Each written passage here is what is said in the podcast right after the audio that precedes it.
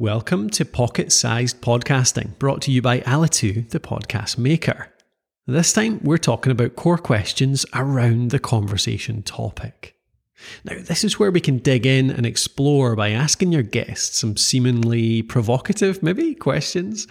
They'll usually be glad to jump into these because it gives them a chance to counter, you know, those big common misconceptions that they hear a lot.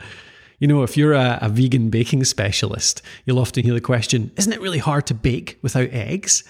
Or what about something like, doesn't homeschooling just deprive kids of making friends?